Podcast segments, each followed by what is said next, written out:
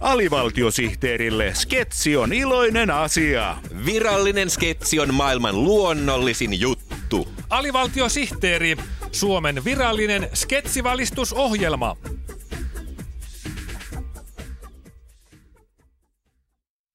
Yle Puheen päivä on tänään Yle Puheen päiväkäsky, kun vieraaksemme marssii Suomen reserviläisvoimien ylipäällikkö Ari Pans. Tervetuloa studioon! Tehdään nyt heti selväksi, että tämä saapumiseni tänne studioon ei liity mitenkään Ukrainan tilanteeseen. Tästä haastattelusta on sovittu jo vuonna kaksituhattakymmenen. Hyvä. No. Suomen reserviläisille lähetetään tässä kuussa yhdeksänsataatuhatta kirjettä. Mistä tässä kirjeenvaihdossa on kysymys? Suomen reserviläisvoimien ylipäällikkö Ari Pans. Kirjeiden lähettäminen reserviläisille on olennainen osa modernia maanpuolustusta. Mm-hmm. Jaha. Lähes miljoona kirjettä on melkoinen pelote mille tahansa armeijalle. No, no. Parasta tässä postitusoperaatiossa on se, että se edustaa kaikkia aselajeja. Mm-hmm. Maapostia, lentopostia ja vesipostia. On siinä postilla kantamista armeijan harmaissa kirjekuorissa. Näin on. Nyt tekisi mieli puhua hiukan tämän reserviläiskirjeen sisällöstä, mutta se on kai salaisuus. Mm. Niin on, mutta Suomi on niin pieni kielialue, että sitä ei mikään mahdollinen vihollismaa ymmärrä, joten puhutaan vaan. Aa, hyvä. Niin hienoa, joo. Kirjehän alkaa hyvin virallisesti. Näin. Hyvä reserviläinen. Puolustusvoimat tarkastaa ja päivittää asevelvollisuusrekisterin tietoja osana puolustusvoimauudistusta.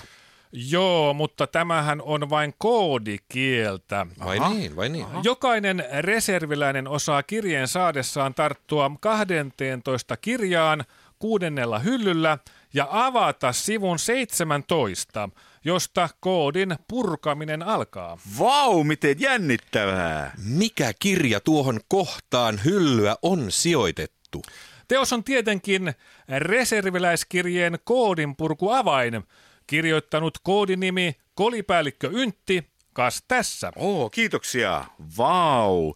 Puretaanpas tätä koodia vähäsen. Joo. Mm, äh, no niin. Joo. Tämän koodin purkuoppaan mukaan joo, tämä kirje joo, reserviläisille joo. alkaakin näin.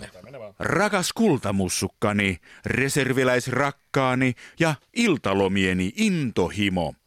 Minun on ollut ikävä sinua kaikki nämä vuodet. Uusia ikäluokkia tulee ja menee, mutta sinä ja sinun palvelusaikasi jäivät mieleeni lähtemättömästi. Huhhuja, huhhuja.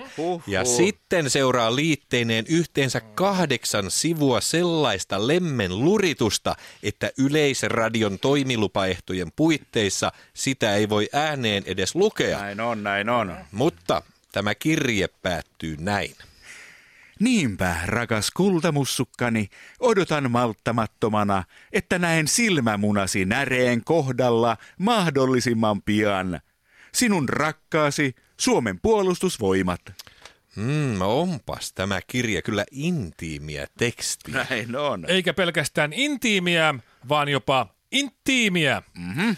Tuskin maltan odottaa, että yhdeksänsataatuhatta reserviläistä vastaa minulle kirjeeseen henkilökohtaisesti ja mielellään valokuvan kanssa.